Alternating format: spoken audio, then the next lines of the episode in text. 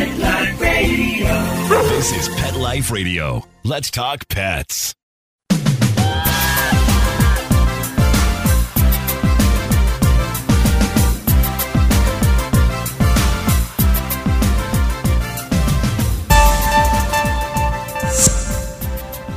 The latest headlines regarding mink and the novel coronavirus may have slipped under the radar for some news outlets, but for others, it was front page news. Unfortunately, it's even causing serious concern among experts. Why? Well, it's because over the summer, Dutch authorities announced that mink may have transmitted the novel coronavirus to a worker at a mink farm in the Netherlands. This was believed to be the first concrete evidence of a different species passing the novel coronavirus to a human. Since then, six countries have identified COVID at mink farms, and scientists believe hundreds of people have been infected by mink. Danish authorities are concerned that they have identified 12 people with a cluster 5 mutation of this virus, a mutation that was specifically found in mink. The route of transmission is presumed to be mink to human based on the gene sequences and the fact that the illness in the mink preceded the infection in people. Unfortunately, this disease has caused tragic loss among the mink farms. The disease has been identified in at least six companies in eight different locations in the heart of the mink industry. Experts are currently assessing what needs to be done to stop the spread of the coronavirus at mink farms, and according to recent reports, culling of the mink is now what's being decided. Candidly, the mink industry is controversial to say the least, and many have severe objections to the industry overall. This episode of the podcast is not about those controversies. Although I don't personally wear mink, nor do I have any desire to wear any clothing sourced from mink, nor do I know anyone who uses any mink products, this episode is not going to take a deep dive into the debates regarding this industry. This episode aims to understand the issues regarding infectious disease, how these precious creatures are cared for and protected by veterinarians, and the urgent One Health zoonotic implications of the novel coronavirus transmission from mink to people. To help me sort this out, I was joined by Dr. John Easley. Dr. Easley is a graduate of Michigan State University College of Veterinary Medicine, and he has extensive experience in both the dairy and the mink industry. Dr. Easley was an associate veterinarian with Dairy Doctors Veterinary Services, and he has also served as a consulting veterinarian and secretary for the Mink Farmers Research Foundation and coordinator for the Joint Mink Research Committee for the North American mink industry. We sought to sort out facts from fiction regarding this latest news, and we got a chance to talk about mink medicine, what it takes to keep these little guys healthy, and just a little bit about the industry itself.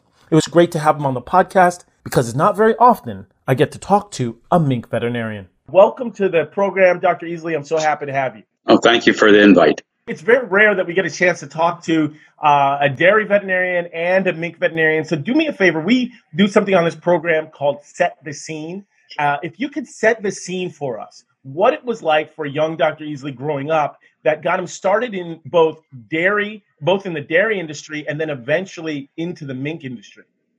Uh, well, uh, yeah, from an early age, for probably like most veterinarians, I was quite interested in animals and kind of tailored my schooling towards that. And uh, when the time came to uh, pick a career, I decided that uh, veterinary medicine would be probably a good a good match for myself. And uh, so, I living in in Michigan, Michigan State was the was the prime source for that type of education. So that's where I, I ended up going. And I lived out in the in the country, and, and I worked on dairy farms in the past, and, and I was really interested in production medicine, and uh, I really liked the dairy industry. So I, I pursued that in my my career, and uh, worked out quite well. I had contacts in Wisconsin, and came over here during my my schooling at Michigan State, and rode around with the veterinarians here, and uh, really liked this area. Uh, I'm interested in, in, fishing and hunting and and the outdoors also, and uh, there was a lot of uh, of that opportunity here. So I took advantage of that and uh, started with a four man dairy practice.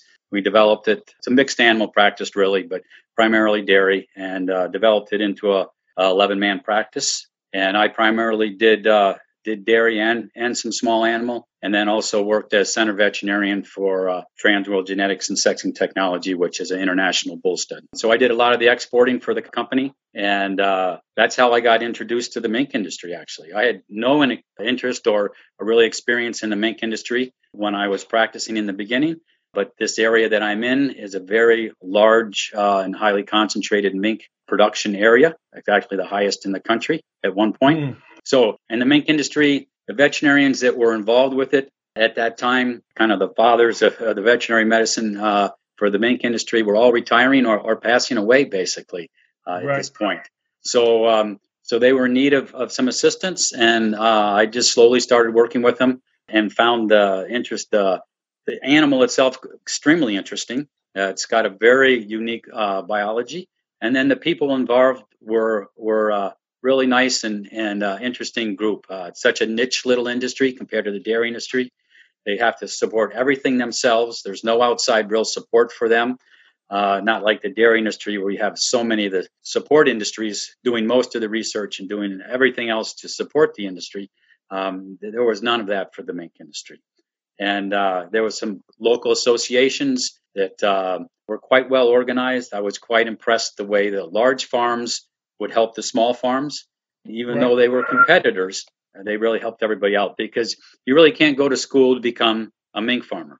You right. have to learn it by uh, by experience, um, and uh, the industry is really helping uh, to support uh, new people trying to get involved if, if they want to. Thank you so much. Listen, we I really want to drill down on some of this breaking news, but I do really want to explore a little bit more about what she said, particularly as far as alternate career paths. You know, I want to ask you two questions one about dairy, the other about the mink industry. As far as the dairy industry, you said you really got interested in dairy. I had an opportunity to work in a dairy unit at University of Delaware. We were going to the dairy industry 12 hours apart to milk and a whole bunch of other tasks in between. I mean, five o'clock wake ups, five in the in the evening, uh, milking time. So you know, it was full speed, 100% of the day, no doubt. One of the hardest jobs, one of the hardest days that I've ever put in was those um, those 12 weeks, 16 weeks on the dairy unit. What is it about that that the the dairy industry that you love so much, and was it at all off-putting the grueling nature of the industry? Well, you know, as a veterinarian, I'm not directly working on the farms, and and uh, but what you what you alluded to is very true. Uh, people don't realize that the production of dairy products is uh, twice a day, every day. You know, 12 hours, seven days a week. I mean, we had there's bankers, no days off. There's no days off. We had bankers come in and to, to look at farms to help support them, and and said, well, you know, that only adds up to 48 hours or, or 60 hours. So no, we're doing it, you know, seven days a week, not five days a week. It's a commitment. It's a life experience uh, for these people to do. So, and that that's quite impressive. Um, and there's quite a diversity. Same thing with the mink industry. There's very small family farms in the area I'm at. It's extremely strong dairy area, and yeah, there are a lot of small farms, but a lot of big farms. And like you know, all of agriculture now, the farms are getting larger, more consolidated. So those small family farms is unfortunate. That's probably the last generation for them this this go around. Last generation for those family farms, and the mink industry really that really excited you. Now, the question becomes once you got into the mink industry, now, just to be clear, you're not actually a mink farmer yourself. You're tasked with keeping these guys healthy. That is correct. Uh, I just okay. act as a consulting veterinarian for them. Absolutely. Absolutely. Now, the reality is just jumping right into these breaking news headlines, there isn't a person on this planet that hasn't been touched by this pandemic. And sad, you know, tragically, it's sickened thousands and unfortunately killed many people. We have seen this novel coronavirus infect many other different species, including ferrets, hamsters, cats, dogs, uh, rhesus macaques. Uh, and some of these species are actually starting to show respiratory signs. And so the question I have once I saw this headline was that mink are now showing that they're infected with novel coronavirus to a large degree. That may not have been shocking to some, knowing that ferrets particularly are susceptible. But I think what caught a lot of people by attention was the idea that mink could transmit it back to humans. What's your understanding of this story? And has there been a lot of talk in your industry about these headlines? Of course, it's, it's the major talk of the industry right now. And primarily, we knew mink were going to be susceptible because uh, we were using mink as a model for the SARS and the MERS research uh, back a few years back. So there was a, a, high sense of that. You know, obviously, this started in China. China produces a tremendous amount of mink. They were very cautious and looking into what could happen. They have not diagnosed any farms in China at this point that I know. Of. Interesting. The first ones were in the Netherlands. And yeah, those were uh, two farms relatively close to each other and in a highly in a high area of uh, uh, COVID 19 infection in people. In those two farms, there were employees or owners that were already infected with COVID 19. And then, uh, yeah, then the mink started showing respiratory problems. Uh, just a small percentage of them. And they did diagnostic work and determined that, yes, they were positive. The Netherlands is in a unique situation in the way the government is reacting to this. They have already had determined that they were going to ban the farming of mink in the Netherlands by 20, the end of 2023. So, keeping that in mind, and the extent of the, the infection throughout the farming community, what they had done is is decided that they were going to once it was determined that these two farms were positive they would tested every farm in the netherlands which was about 120 125 farms. 60 animals on each farm randomly selected uh, did pcr testing on them and they found initially another uh, six or seven farms. So that gave us a total of nine. So at that point they decided that culling would probably be the best avenue for them, uh, knowing that that they the farms were going to end in 2023 anyways. So there was a different political approach to it than there is probably going to happen in the rest of the the rest of the world at this point. So at this point, they continue to do testing. Every farm has to submit up to five casualties uh, every week. Those are tested, and then the, so that's their surveillance uh, program. I think they're up to 17 or 18 farms. 18 farms. That is correct, and they're continuing to do this. So it shows that the mink are, and from the studies that they did on, especially on the two farms in the beginning, because they were able to monitor those farms for, for an extended period of time compared to the ones now. Once they've established their policy, they're culling them right away. Those farms were in existence for another uh, four to six weeks.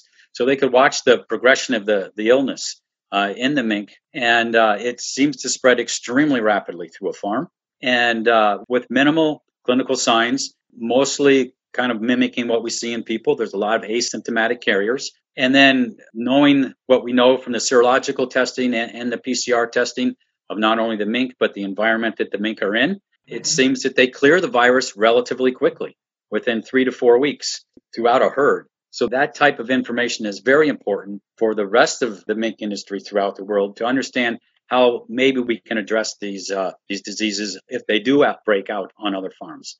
At this point, uh, there's been two farms that have been found to be positive in uh, Denmark. The mink industry is very large in the Denmark. In Denmark, they have 13, 1,400 farms. 1,400 farms in Denmark. Yeah. Wow, that is yeah. tremendous. You know, I wanted to drill down on that because I don't think that a lot of people understand just how large the mink industry is, either in the Netherlands, in Denmark, and as you said, uh, China outpaces both those countries for mink production. Why do you think that is? That that it's not as as ostensible and obvious as other production industries like chicken, beef, those other industries? Well, it may be that, it, again, it's a niche industry. It's not a food consumable so people aren't directly involved with it. It primarily is a luxury product that's being produced. And in some countries, the fur is used as a as a normal staple for wearing for warmth. But in the majority of the world, uh, it's primarily a luxury item. So, but doesn't touch everybody. Whereas poultry and, and meat and dairy does. Totally makes sense. Totally makes sense. You had emphasized just in discussing the treatment or prevention and mitigation strategies revolving around novel coronavirus that testing was primarily the the predicate and the focus regarding how to prevent this from spreading throughout the farms. And you had mentioned that testing has now begun, has also been instituted in Denmark as well. The question I have for you is truly what underscores the human animal bond and the animal animal bond is that wasn't testing also performed on stray cats or barnyard cats? Do we know exactly how mink are having the novel coronavirus transmitted between other mink? Has it been mink to mink? Is it human to mink? Is it stray cat to mink? Yeah, primarily we know that the mink have been getting the coronavirus from humans. Uh, okay. That's that's been demonstrated. Certainly, mink can get can get the coronavirus from other mink. That's been demonstrated as it passes through a farm. There has been cats, dogs, as you've mentioned, that have, have been shown positive on farms and in other corona positive households. Um, we have no evidence at this point that cats can transmit it to mink or that mink can transmit it to cats. Uh, it's just an association that's there now. Most mink farms have very good biosecurity, meaning that the cats do not, or if there were any feral cats, they would not go from one farm to the next.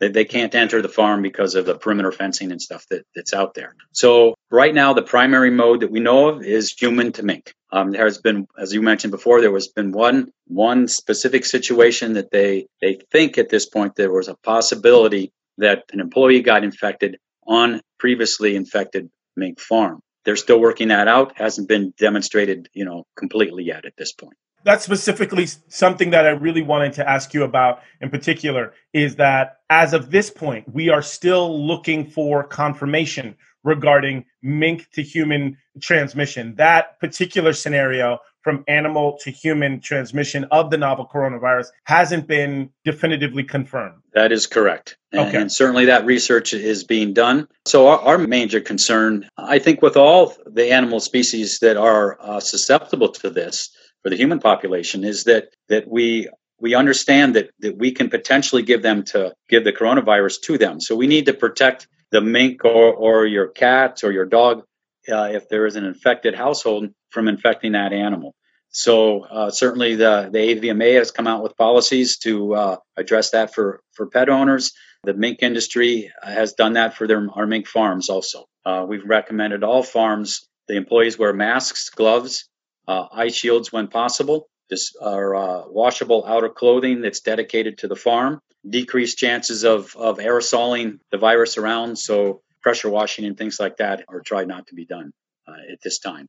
And then watching very closely, obviously, for clinical signs. Fortunately, at this point, we have the great majority of the world has not seen any transmission, and, and, maybe that's due to the biosecurity that's being put forth on farms at this point. And then the main thing is if anybody feels sick, that they are uh, obligated not to come to work. They'll be compensated, but um, at least that's farm policy. But try to keep them keep them away. It's the same protocol we've had for influenza. Mink are quite susceptible to influenza. Mink can get influenza from people, so we've had this policy in place for for uh, quite a few years now.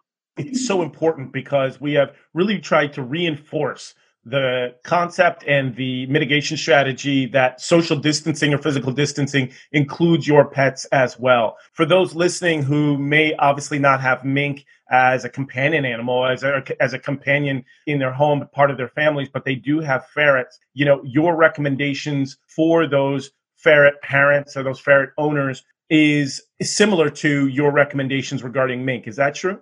Oh, certainly. And probably even more so because you're in much more, if it's a pet, a ferret or cat or whatever, usually in a, in a little bit closer contact than you would an employee be with the mink. So, um, so yeah, I think you should be taking precautions, and especially if you're a if you're a known positive household, you know, I would highly consider having someone take care of your cat for the next two to three weeks, until you can clear yourself of the virus hopefully. Yeah, absolutely. It is incredible because not only are companion animals and our pets at home a a bolster for our emotional constitution during this quarantine time, but we also still want to have that connection with our friends and family. And so that truly underscores this human animal bond. One other disease or one other question I wanted to ask you in regards to the human animal bond is what protections do workers in the mink industry have to undergo when we're not in the middle of a pandemic? I'm specifically referencing Aleutian's disease and any other diseases that mink workers or mink farmers have to make sure that they protect themselves both from getting ill or making mink ill. What protections are in place in the industry for them? Well, I think in any confinement uh, production uh, animal agricultural model, the, it, the protocols are, are pretty much the same in that um, depending on, on the disease that you're dealing with, try to limit the introduction of animals, uh, and those animals need to be tested, quarantined, and then retested again so that you're making sure that you're bringing uh, naive and, and, healthy animals in. That's critical. Uh, that's the most common way that, that these animal diseases get spread is between animal to animal. But the other thing is, is a lot the, the same that we talked about before with the coronavirus is that we're trying to, to limit the amount of introduction onto the farm. And so that means um, limiting visitors, questioning visitors that come onto farms, giving them disposable coveralls, boots to try to mitigate any uh, potential spread there. And then uh, for farm employees and and uh, and owners, They have to basically follow the same scenario, but they're using work dedicated outerwear and then um, keeping very good perimeter biosecurity in place. Some of the diseases can be wildlife borne, so we want to make sure that we keep the wildlife uh, out. And then uh, also uh, that if it, if it, there's always a potential that, that if a mink farm would be infected, we wouldn't want to infect any uh, wildlife that would be in the area. So we want to make sure we can contain any potential infection within the farm perimeter. Let's talk a little mink medicine. As a veterinarian, and as you previously stated, you're not a mink farmer yourself. You're tasked with keeping these little guys healthy. Uh, little mink medicine. Number one, what is Aleutian's disease for everybody who's listening out there? Uh, Aleutian disease is a parvovirus, uh, and that means that uh, it is also quite resistant in the environment. And it is uh, somewhat of a uh, chronic disease. It's not very acute, so there can be many infected animals showing no clinical signs whatsoever for, for many, many months. Wow. Um, so, uh, survey testing is very important if you're moving animals back and forth, but also if you're in an endemic area. I would say probably at least 50% of the world population is Aleutian disease positive now. I'm so sorry. Let's repeat yeah. that one more time. We got to drill down on that. 50% of the world's population, you mean of mink, correct? Of mink. Of yeah. mink are yeah. Aleutian's disease positive. Yes. And that's because it's been in existence and known in, in the mink industry for oh, probably 60 years now. And uh, so the in the beginning, people didn't understand what it was. So they've slowly selected for mink that are tolerant to the virus. Got it. So like many diseases that we have and, and also in animal agriculture, they can be infected with the disease, but it's not causing any clinical signs or pathology to them. So they live with the disease. Um, but that does restrict uh, and and is a source for potential infection to, to naive herds. So there has to be, again, this very good biosecurity so that you can prevent infections. Absolutely. What other types of diseases or vaccine protocols are in place to help protect these mink? As a veterinarian, I'm assuming that there are some things that you see on a daily basis or weekly basis or you hear about quite often. Are most of the issues that you're dealing with related to husbandry or are there truly medical conditions and diseases that you're seeing on a semi-regular basis? You know, in general, all our our disease entities um, can be somewhat uh, management related, husbandry related. We certainly want to reduce stress exposure at any times uh, that we can do that. The Aleutian disease is is uh, again a problem in that it's really not, and that's why we can develop these tolerant mink. Uh, doesn't cause a lot of pathology to the mink itself, the virus, in most cases, it's the mink's response to the virus that causes a problem. It's it's almost uh, we might associate it like with an autoimmune type scenario, but really isn't. But for people, it, it may uh, seem like that. It's just the a mink, very robust response. Yeah, the mink produce too many non-neutralizing antibodies, and that causes damage to their own systems. Yes. So, um, so uh, yeah, that becomes a problem. So the other major diseases that that we vaccinate for are against canine distemper, Again, another reason for having very good biosecurity because that's prevalent in the in our canine populations and also wild populations. Botulism, the mink are extremely sensitive to botulism, and that that comes into play because of some of the food products that the mink industry uses, and we can get into that a little bit. And then uh, Pseudomonas uh, aeruginosa, which is a bacteria that, that causes pneumonia, severe pneumonia in that. And then also another parvovirus is called mink enteritis virus, which is causes a a diarrhea, uh, we can also vaccinate against that. So we, yeah. Mink themselves have their own specific coronavirus, or is that not true? Yeah, there are coronaviruses that are known in mink, just like calves and, and dogs, and uh, causes usually causes or in association with diarrheas that, that we see. So Absolutely. And I think that's something that we've been trying to emphasize is that coronaviruses as a family aren't new to veterinarians and new to people in the medical industry, but this particular novel coronavirus is novel in the fact that it was literally discovered only seven months ago. So, you know, when we were talking about this particular issue, this headline, uh, mink and, and mink medicine and, and their relation to novel coronavirus, there isn't a person in the industry that's recommended anybody else. They said, you've got to speak with Dr. Easley. He's the foremost authority in mink medicine my question to you, and, and this is for people who are listening who are thinking about alternate career paths, how did you go beyond being a mink veterinarian and actually rise into leadership positions? What was appealing to you in that regard? Well, primarily the interest in the support that the industry gave. And again, uh, I happened to be at the time where the this industry was maturing uh, in relationship to the to the veterinary care that was being given and the people involved. So it was just an opportunity for me to move in. It was unique compared to the dairy industry that I was involved with. And again, there was a lot of a lot of need and a lot of production in my area, a lot of very high level producers. So um, uh, they were very encouraging, and the more I got involved with it, the more interesting it became. Again, they're biologically very unique creatures, and the industry was just very supportive. So yeah, it was uh, it was a nice match for me. Uh, it gave me a chance to to try something different, like which is great in our profession of, of veterinarians. There's many different career paths you can follow, and and you can change it anytime also. Fantastic. You keep mentioning that the mink industry is very interesting. Give us just your, I would say your top five, but let's keep it at one. What's your top reason why you find the mink industry so interesting? I think it's because of the people that are involved with it. Okay. Um, you know, they're very unique. Again, they have to be resourceful. They have to be self motivating because they have to do everything themselves.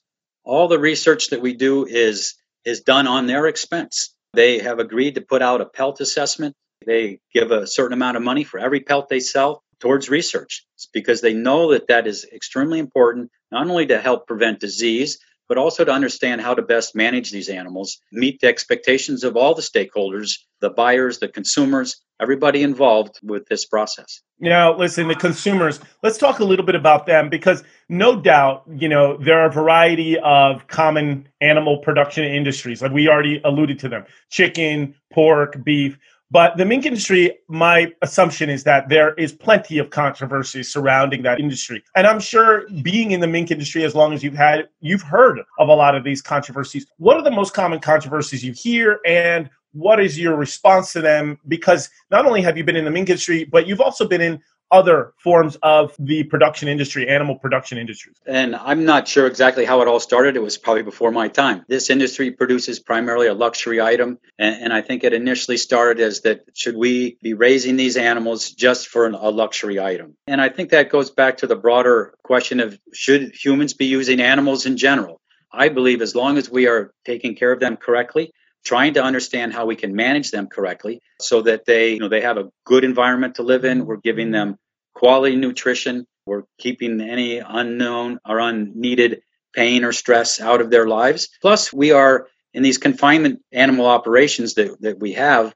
We're not raising wild animals. You know we've taken those animals from the wild and over many generations basically domesticated them or designed them through our breeding uh, and our genetics to be able to uh, thrive and and do quite well in the management systems that we have at this point. And that makes sense in the set in in what you're saying is in the larger concept of should we be using animals at all in any sort of production sense.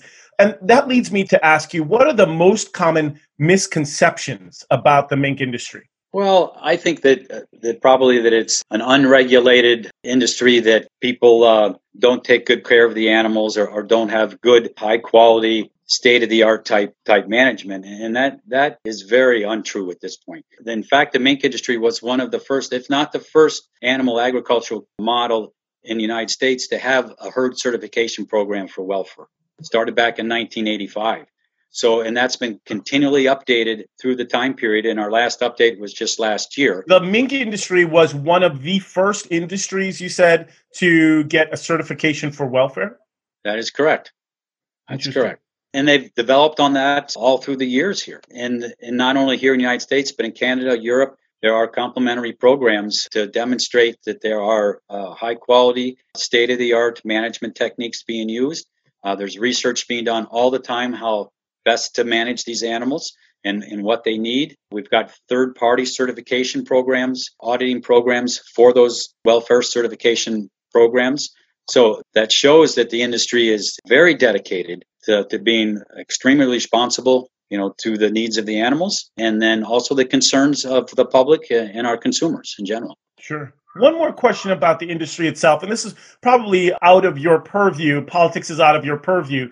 But if you wouldn't mind opining or give us your opinion about the Netherlands disbanding mink farming at the year 2024, discontinuing all mink farming by 2024. What is behind that? Do you think it's because of some of the controversies you and I just talked about? And what's your opinion about them banning it? Uh, well, again, you know, I'm not directly involved with that, so it's really hard to speak to with it. Sure. But um, but yeah, I, I, think that talk and then the, the purpose and, and the push to have a ban was motivated by by people that disagreed with that type of uh, farming. And their types of government allow for, they have coalition governments. So there's small groups that combine to form a government. Well, sometimes there's uh, concessions given back and forth as to you know what they'll allow and, and what they would like to have happen and and so uh, the greater group decided that some small smaller groups agendas were worthwhile to pers- to pursue so that they could become part of the group that's the way it, it really got in, into play there I just wanted to delve a little bit into the mink industry because I don't think, number one, I am absolutely learning about it as you're talking and hanging on every word. But I think a lot of other people weren't either aware there was a mink industry or don't know some of the details regarding it. So I appreciate you just explaining and elaborating a little bit on it. But listen, let's jump right back to the mink. You've been around these lovely animals for decades. You know, like other mustelids in the same family as weasels, badgers, otters, ferrets, martens, wolverines, right? Wolverines are, are legendary for their appetite and for how voracious they can be. What are some of the, the characteristics about mink that you so thoroughly enjoy the most, either personality or, as you said, physiologically? Well, I think both. They're interesting creatures both ways. They're inquisitive creatures. They respond uh, to people. Uh, there are some people that, that have tried to keep them for pets, but but they really haven't been bred for that at all. Not like a ferret has been. But one of the unique things is is their biology. They're on an annual cycle. Their biology is primarily controlled by the amount of sunlight that they perceive. So all the breeding and the reproduction is all centered around that. And then later in the year, their furring process. So they're very unique. They utilize a lot of human food chain byproduct is what's fed to them. So we'll take a lot of things that potentially been been destined for landfills and be able to uh, utilize them in the mink industry to produce a very high quality, high protein diet that they obviously do very well on. Sure. Sorry to interrupt you, but literally, it's almost like you read my mind because I was just about to ask you what do mink eat? And is that also related to their susceptibility to botulism? Uh, yeah. So mink primarily eat, again, human food chain byproduct. And that can be many different components, kind of depending on where you live or where uh, you, you are in the country and what type of uh, products are being produced. So anywhere from dairy here, I, am in the Midwest. So um, uh, we actually can feed cheese to mink. And then uh, out on the coast, they feed a lot of fish. Um, if you're near uh, cattle slaughter plants, we use slaughter byproduct, uh, poultry byproduct. So again, they it's a very green industry that way, in that they can utilize all these things. They use professional nutritionists to balance the diets, uh, analyze the different food components, and, and put them together. Uh, it's primarily fed as a, as a wet feed, like a porridge almost, that's uh, mixed daily and then fed to the mink uh, multiple times during the day that they can consume. Now, mink are also known to have scent glands. And so, everybody, when they think about mink or ferrets, they always want to know the quintessential question do mink stink? Obviously, that's a pretty crude way to ask that question. But yes, do mink have a particular smell? And when they get nervous, do they also release those scent glands? Yes, they have scent glands, uh, like all the mustelids. Uh, mostly, you know, like you, you know about the skunks.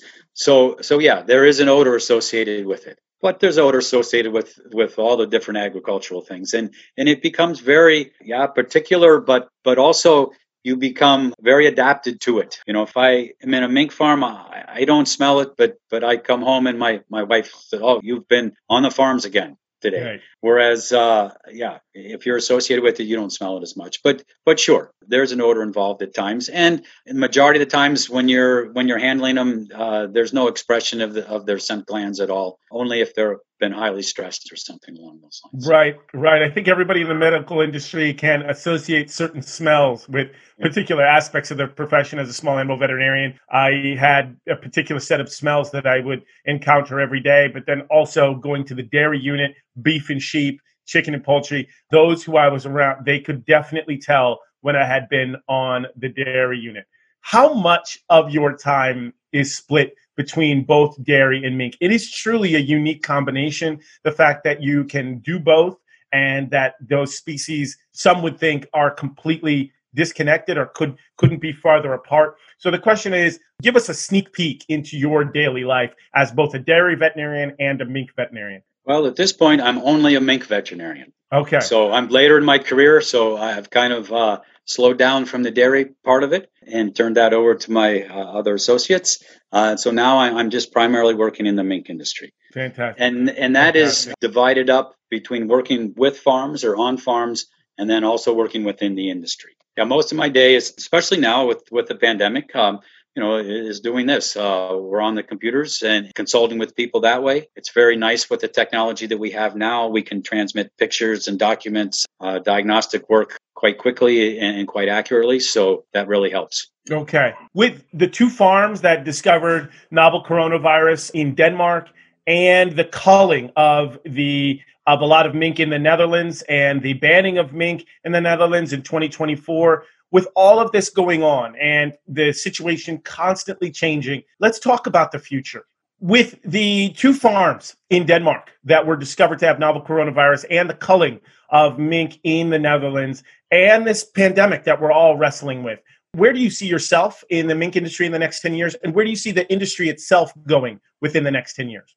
Well, I think the, the mink industry is following the rest of animal agriculture in that that is consolidating. We're getting smaller number of farms, but larger farms. They're able to react uh, to the, uh, the economic situations that have developed because of this. In general, the the majority of the fur that's sold and consumed is in China. So that is our major market.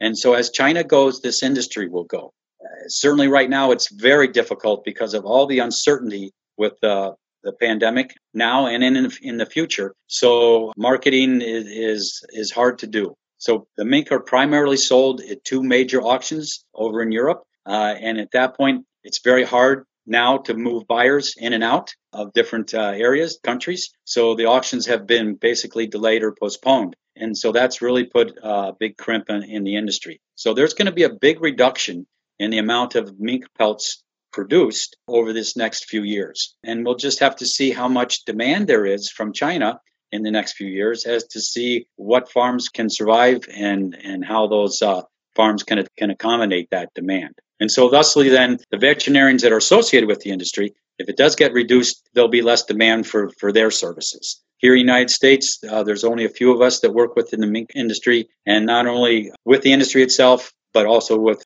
the management within that industry so I, I think my my role will stay pretty much the same as it is right now. Okay. Okay. And last question is something I meant to ask you a little bit earlier, but as far as the production side of things, you did mention, and we talked about uh, mink being a luxury item and the controversy surrounding that. Is mink production, are there any other resources that mink have in the industry or are being used for? Yeah, the mink oil that's produced from the mink fat at, uh, at pelting time, that's used for skincare products. The leather industry uses it in their processing, also for weatherproofing things. The carcasses are used for fertilizer, for protein meals. Some areas they use them for crab bait. Uh, so there's multiple ways that the animal is being used other than just its pelt. Okay.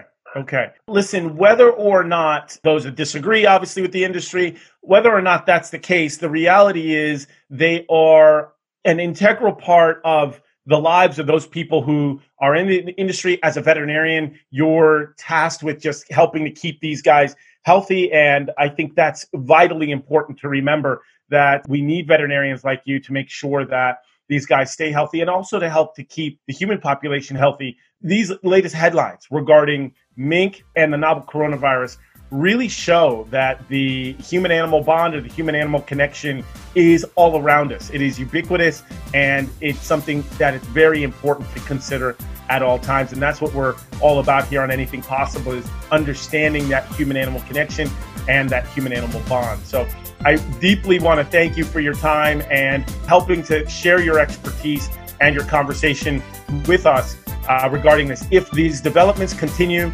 if more information comes to light, would you mind coming back and doing a round two? Sure, I'll be glad to assist wherever I can. Thank you so much. I really appreciate your help. Let's Talk Pets every week on demand, only on PetLifeRadio.com.